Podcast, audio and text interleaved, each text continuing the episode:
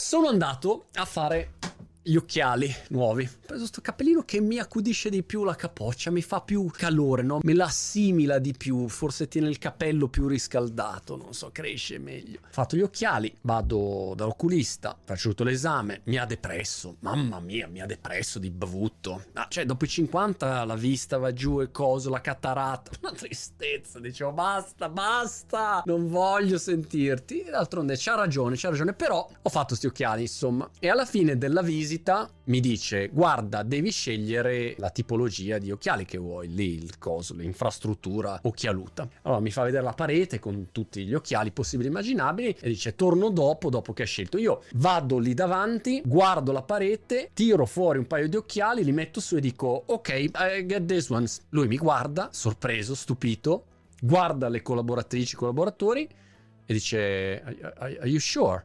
Dico sì, perché ho preso questi qua, non vanno bene? Dicevano no, ma Nessuno decide mai così velocemente un paio di occhiali. Ci mettono sempre tutti almeno una mezz'oretta per capire, ma sei sicuro, proprio sicuro? Così, sono sicuro, ma non c'è mica tempo da perdere. Faccio mica il modello, cioè gli occhiali metto su per andare a giocare a tennis per guidare la macchina. Insomma, era molto sbalordito della velocità delle mie decisioni. E effettivamente sono molto veloce a prendere alcune tipologie di decisioni. Non so se devo andare a comprare dei vestiti entro, piglio la maglietta e pago, esco, non è che sto a girarci troppo intorno, perché non me ne frega neanche molto. Mentre sul lavoro spesso mi rendo conto invece di essere lento un bel po', un bel po'. Ci sono dei progetti, ci ragionavo stamattina, su cui magari un mese che sto pensando ma dovrei fare così, no ma aspetta e cose, ho mille paturnie in testa. E noi sappiamo però che sul lavoro è importante prendere decisioni velocemente, allora stavo cercando di capire come accelerare la mia capacità decisionale, velocizzare, non per il veloce per il veloce, il nuovo per il nuovo, no, perché nel mondo del lavoro se tu decidi lentamente, ora che tu pensi, gli altri sono già partiti. È giusto ragionare in modo saggio, prenderti il tuo tempo, lisciare bene l'ascia e ragionare al meglio per poi poter eseguire bene, però eh, non puoi neanche star lì col mercato che scappa. Per cui mi sono segnato un po' di cose, peraltro mi ero segnato di questa ricerca di McKinsey che aveva fatto una ricerca tra i propri manager e i manager insomma di diverse aziende delle Fortune 500 Company. E è interessante come dicevano che meno della metà dei manager intervistati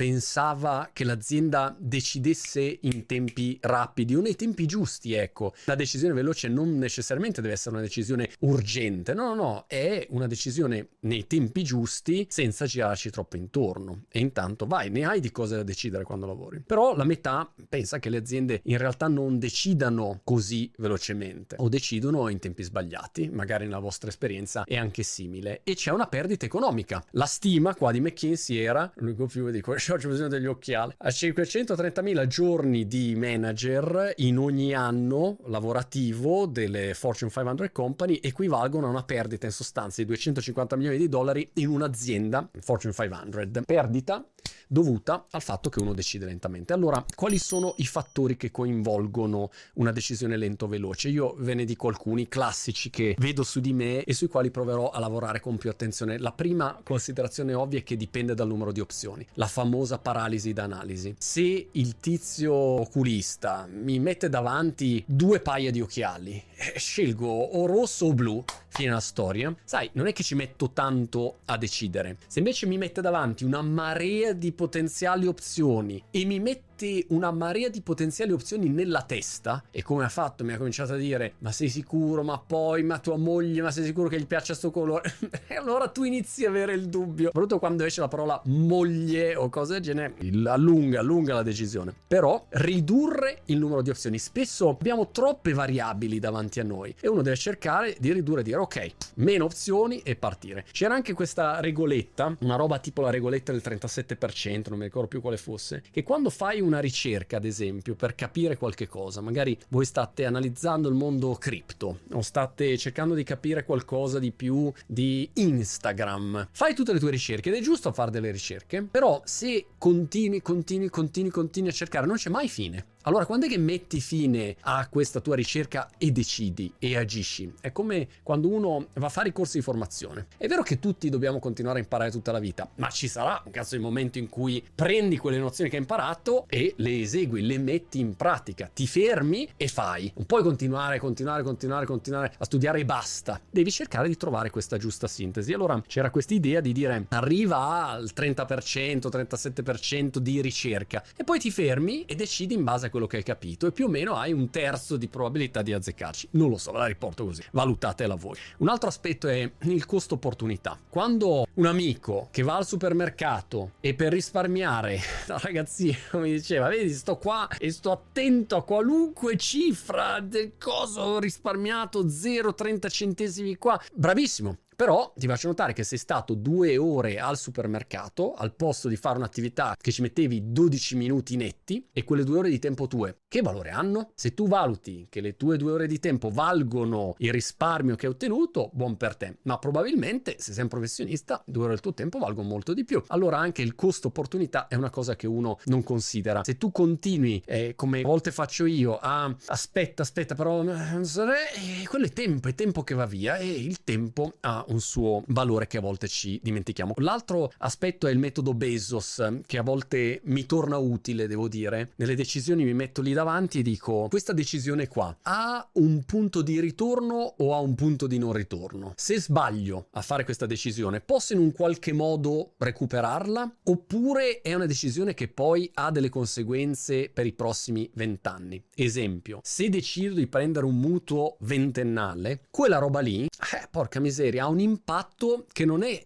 che poi dico scusate ho sbagliato. Se invece al posto di comprare questa magliettina nera la compro blu, ok, eh, al massimo cambio la maglietta, al massimo poi devo ritornare a comprare l'altra maglietta o vado su Amazon a comprare. Però il concetto è che sono decisioni facilmente riparabili. Sul lavoro una cosa di cui mi sono reso conto negli anni è che la quantità di decisioni che consideravo irreparabili è veramente piccola e invece la stragrande maggioranza delle decisioni che prendo in una giornata lavorativa sono aggiustabili, sistemabili, posso tornare indietro, la porta di Bezos che dice ok puoi rientrare di nuovo e ripartire e risistemarla insomma, non muore nessuno. Anche su cose magari che dici no cacchio però il comunicato stampa è uscito con quella frasetta sbagliata, ok nella maggior parte dei casi non è un problema, puoi andare molto veloce su quelle decisioni.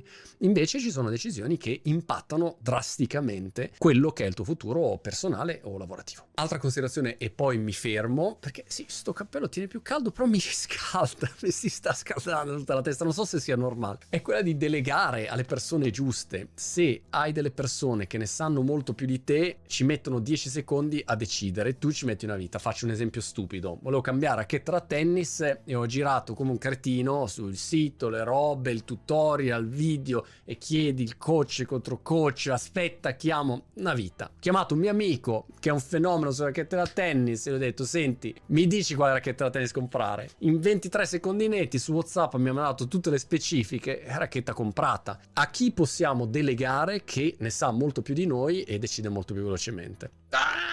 Ho visto di recente, ho rivisto il film Now You See Me, quello con Woody Harrelson che fa l'ipnotizzatore che prende la mano e ti sorprende e ti ipnotizza. Tac! Decidere, decidere, decidere velocemente è un'arte che voglio assolutamente migliorare. Non, lo ripeto, per la voglia di dire ma dai, decidiamo velocemente, rapidi. No, no, no, in modo giusto, sensato, corretto, intelligente, però se fai un calcolo ti rendi conto che la velocità di decisioni è molto importante, sapendo che uno sbaglia comunque, in ogni caso, c'è nulla da fare, anche se sei lì perfetto, preciso, farai un sacco di errori, però velocemente deciderai e ricambi e amen, non è morto nessuno. Seconda cosa da considerare è che comunque è sempre un compromesso, il famoso costo opportunità di prima. Spesso non esiste la decisione perfetta. Sbaglieremo monti decisioni di compromesso e poi o oh, a volte fai una decisione che è perfetta, ma il risultato è pessimo lo stesso. Scendi in campo, prendi la decisione perfetta sul colpo giusto da fare in quel momento, è effettivamente il colpo giusto e perdi lo stesso il punto. Basta saperlo, così come a volte fai una decisione veramente stupida, ma il risultato è fenomenale. Con compri il biglietto della lotteria, vinci e dici ecco sono stato un fenomeno, ho preso la decisione giusta. No, non era la decisione giusta, hai vinto la lotteria, hai semplicemente avuto culo.